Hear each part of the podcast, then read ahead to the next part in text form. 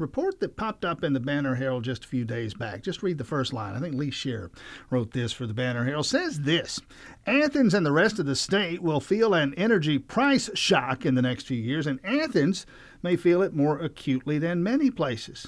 On the other hand, and there is another hand here, a community energy fund could help cushion the steep climb in electricity and other energy prices likely next year and beyond. Uh, the source for that contention is one of our guests here, uh, Andrew Saunders, Athens Clarke County Sustainability Officer, Sustainability Officer in the Athens Clarke County government, joined by Tim Echols, frequent guest friend of the program, host of his own show, Saturday Mornings Energy Matters here on WGAU. Georgia Public Service Commissioner Tim Echols. Gentlemen, thanks for riding out this morning.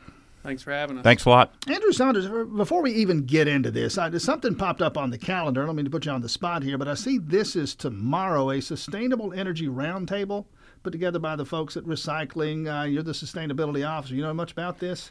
Yeah, so we periodically engage with businesses, and then there's also the Solarize initiative that's happening right now. So um, what we're trying to do is just get people engaged on energy and renewable energy and that'll be tomorrow at the what WNA out there on Anita Street. That's correct. It is eight o'clock tomorrow morning. Mm-hmm. All right. Uh, the first of all, the sustainability office in the Athens Clarke County government, uh, relatively new. Uh, tell us about the office. So we're an office of two. We work a lot of part timers, and our goal is to work broadly across the government, across the community on environmental initiatives.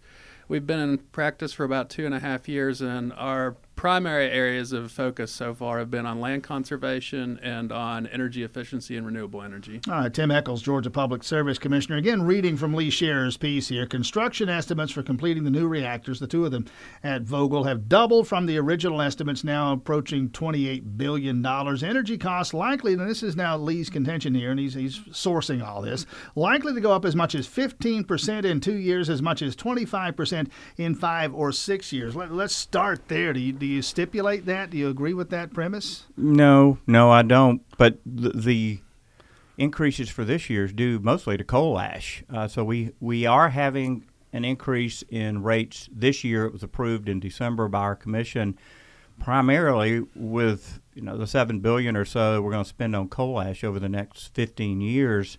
If you're a low low income individual and you are paying at Walmart or Dollar General, the good news is that it's not going to impact you as much because we've reduced the fee there for convenience fee from $1.50 to zero. So folks that were having to pay a convenience fee, paying maybe five times a month on their bill, no longer have to pay it. So the the super low income folks that are kind of uh, going month to month or, or, or week to week or day to day uh, on their energy bill, they have gotten some relief. But all that said, I love Andrew's idea of diverting some of the franchise fees into a fund. a community energy fund, as I understand it. Andrew Saunders, what are we talking about here? So the city collects franchise fees for utility use in the right of way, um, and we have energy users. And those fees have been relatively steady at about $7 million over the last seven years. But with uh, some anticipated increases. Well, first of all, what do you do with the money? So right now, it just goes into the general fund. So firefighters, roads, bridges, whatever okay. you'd like to think. All right. Um, as as we see uh, energy use increase, which it has ticked up in the community some, and rates increase, what we're proposing is to allow that general fund revenue to, for all purposes, to grow at one percent a year and anything above that would be redirected into the business community and low to moderate income community for energy conservation purposes. How much money might we be talking about here? It depends on how fast the rates grow and what the uh, energy how how if energy use holds steady or increases it could be anywhere between one and six million dollars over ten years. All right. Again, like quoting Lee Shearer's piece, and he's quoting you, yeah. uh, that, that Athens might feel the whatever we can disagree. We're all speculating about how much the spike in energy prices might be, but your contention is Athens might feel it, as Lee Shearer writes, more acutely than many other places. Why? So Athens, uh, through some analysis that's been done across the state, has the two census groups with the highest energy burden. So we have places where our residents are paying well over 10% of their total income for energy. And that's two factors. One is we have a high poverty rate, and so people have some lower incomes. And then the second is we actually have some really inefficient buildings as well. And those two things I would think are kind of complementary uh, in a bad way, Tim Echols. If I'm low income, I may be living in some substandard housing that tends to be less energy efficient. Uh, it's someone who can afford more energy efficient housing. Uh, that, I suppose, is a it creates a cycle almost. Yeah, it does because folks that are spending this disproportionate amount of their income on energy are maybe struggling in some other areas as well. So I love the idea of being able to help people, but do it in an effective way, right? So maybe if you use this fund to help them make their house more energy efficient. Uh, so maybe this becomes some kind of community grant that gets them insulation or windows. Savannah has a similar fund that will pay for a roof or uh, new windows or removal of lead paint. Time out. Something suddenly occurs to me here. I'm not buying this house. This ain't my house. I'm renting this house. Who's on the hook for this? Yeah, that's been a contention at the commission is that we don't want to have programs that enrich landlords, right? Slack landlords who don't want to do their job. Uh, and you wind up having a person get in this home and hey, I didn't know it was going to be a five hundred dollar, uh, you know, cost to you know to heat uh, or cool this home. So uh, there, th- and we've had them on the show. We had Chris um, Mastos on the show the other day who talks about energy scores and making sure before you buy a house that you know what that energy score is. You need to ask for these things. A lot of folks aren't aware that the MLS listing has this slot in there and half the time people don't even put anything there. So it's it's important that we let folks know, hey, this is what it's going to cost to cool or heat this home. I'm looking again. I'm reading the piece, and I point listeners to this. Lee Shearer wrote this. I think I saw it Saturday or Sunday, one day uh, over the past few days in the Banner Herald, the online Banner Herald, uh, online Athens, uh, would immediately support this, says District 5 Commissioner Tim Denson. Uh, Melissa Link agrees, and Mayor Kelly Girtz speculates that it could help people hang on to their homes. Now, again, that's maybe, but if you're renting, that's not so much of an issue. There does appear to be some commission support here, though. Yeah, uh, last night the commission voted to put it on the consent agenda, which means it's likely to pass in the March voting session. You know, okay. Tim, the cool the cool thing about what Athens does, uh, and it's a very unique community compared to the rest of the state. The fact that Athens has a lot of amenities for residents. You think bike trails, other things that other counties just simply aren't doing because they're not paying for it. They're not budgeting. So I do think that the the mayor and council, uh, mayor and the commissioners, very forward thinking on a lot of things. And to me, this could be uh, this could be instrumental in leading other cities to use their franchise fees for an energy related matter as opposed to just sticking it in the general fund. Do we get, or would anticipate, Andrew Saunders, uh, do we anticipate any pushback from the folks who are going to be paying these fees? Well, so let me explain one thing. This is not a new tax, nor is it an increase in an existing tax. This is a fee that proportionally goes up because the bill or energy use is proposed to go. By up. the way, the end of that food chain is me. Absolutely. As somebody who cable or electricity or whatever, I'm the one that's ultimately paying for this. That's right. And these are 50 year agreements that are signed between the cities and the utility providers. So there's not a lot of flexibility and they're pretty much a template. Think uh, about it. Think about it like this, Tim. All these cities in the Georgia Municipal Association, you know, we have thousands of cities in our state, they get a fee from the power company for their right of ways and uh, and, and it's, it's essentially something they've negotiated with the utility for the utility's right to do business in their town. These are towns that aren't selling electricity, and most towns are not selling their own electricity. Talking about the impact that Vogtle will have on what we pay and ways to offset that impact, uh, the impact on our energy and, bills. And, and, Tim, you know why they're hiring people right now? Uh, because they're trying to race and beat some deadlines, I suppose. Well, because we are we have at the commission imposed some penalties if they don't finish that thing on time. Mm-hmm. They're going to take a return on equity hit uh, that will cost them millions and millions of dollars. Them, not our ratepayers, uh, if they don't make it on time.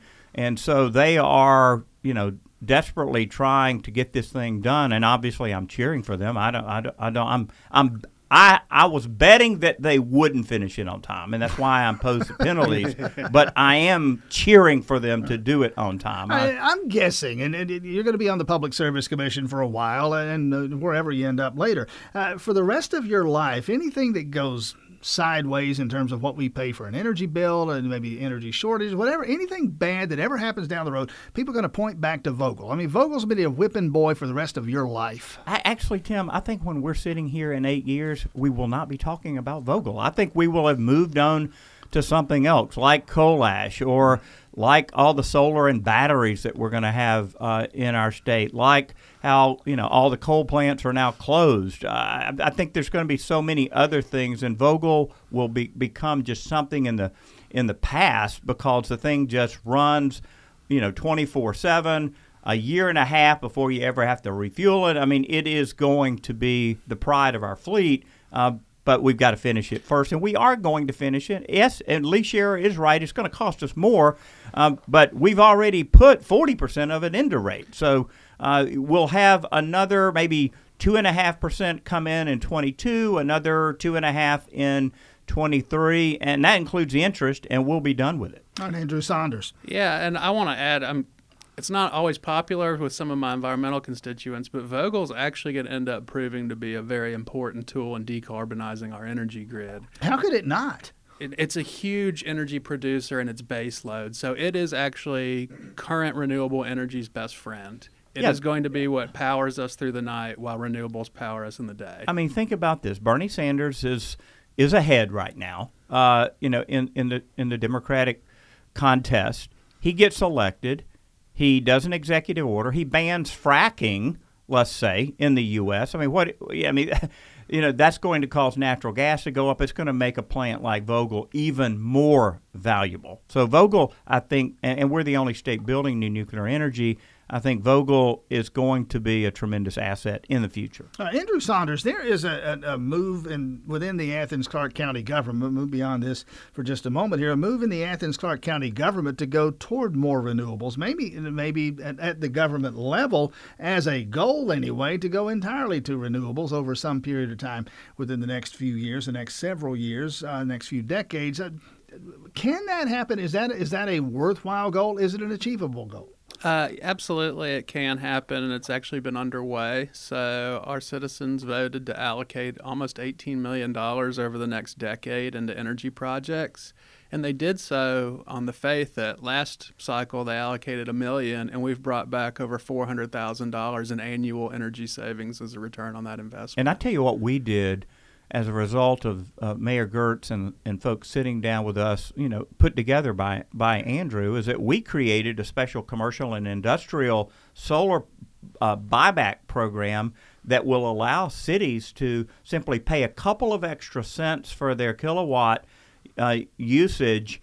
And Georgia Power then builds an enormous solar array, not you know in their city or in their county. It could be, say, in an adjacent county. It could be down in uh, T- Taliaferro County or some other place where they have lots of cheap land. And then whatever whatever that array performs, Athens Clarke would get that back on their bill. And so we've created something to help them. And I, I'm really excited about the opportunities Athens Clarke has in the future. Again, uh, Tim Echols on the Georgia Public Service Commission, Andrew Saunders, the Athens Clarke County Sustainability Officer, actually wearing two hats right now. It says here you are also the interim Athens Clarke County Social Services Director. So C- Central Services. Okay, Central Services, yeah. I should say. So when we when we talk about this as we are in terms of powering not not strictly the entire community, but the government and the mm-hmm. government functions. That that's right now. We're we're not talking about forcing people or, or even moving people toward putting solar panels, for example, on their house. What we're discussing here is powering the functions of government. Well, so the commission actually set two goals. One is for the government with a 2035 timeline, and one is for the community. It's a probably more of an aspirational mm-hmm. goal of 2050. Um, but my belief is by 2050, the community will largely transition that way, and they'll do so based on market forces. Uh, Tim Echols and I, and I know largely where he's coming from on a lot of this stuff. I'm interested in where you are on this. Uh, he mentioned Tim Echols by way of a, a, maybe a goal or an ambition at some point down the road. We come in 10 years from now, and we, we're talking about the fact that all the coal plants have been shut down. Is that desirable? Absolutely. Absolutely. So Athens was actually borderline on compliance for air quality. And as we've seen plants shut down and as we've seen the fleet patterns change in metro Atlanta, our air quality has gotten significantly better.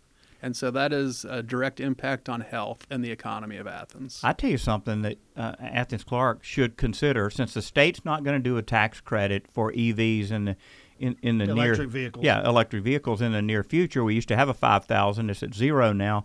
Athens Clarke could do what uh, what some other cities are, and and and taking some kind of special uh, local option tax or uh, a, a, a fee that would that would be paid and give um, maybe say thousand dollars per electric car up to 500 cars up to a thousand cars something like that Ath- athens could take Well, control let me of play devil's this advocate here. I, I, I'm a car dealer. I sell gas cars. I sell diesel cars. I, why do I want the local government subsidizing my competition?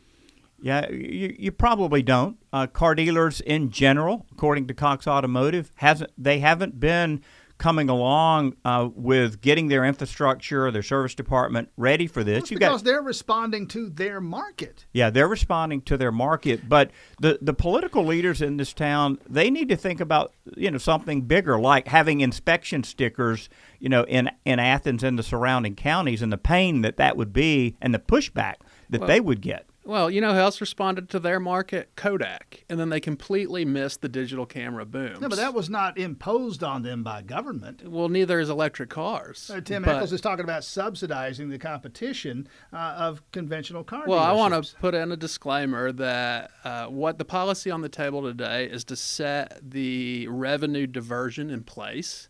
It actually also has a recessionary clause. So during a recession, we would not enact that policy so that we're never compelled to raise taxes on a population while simultaneously funding p- programs that help that population. But um, my disclaimer is any programs we implement will be done advised by a renewable energy plan and always checked against the um, a gratuities clause of the Georgia Constitution. So it's difficult to put money into private hands without a defined public benefit.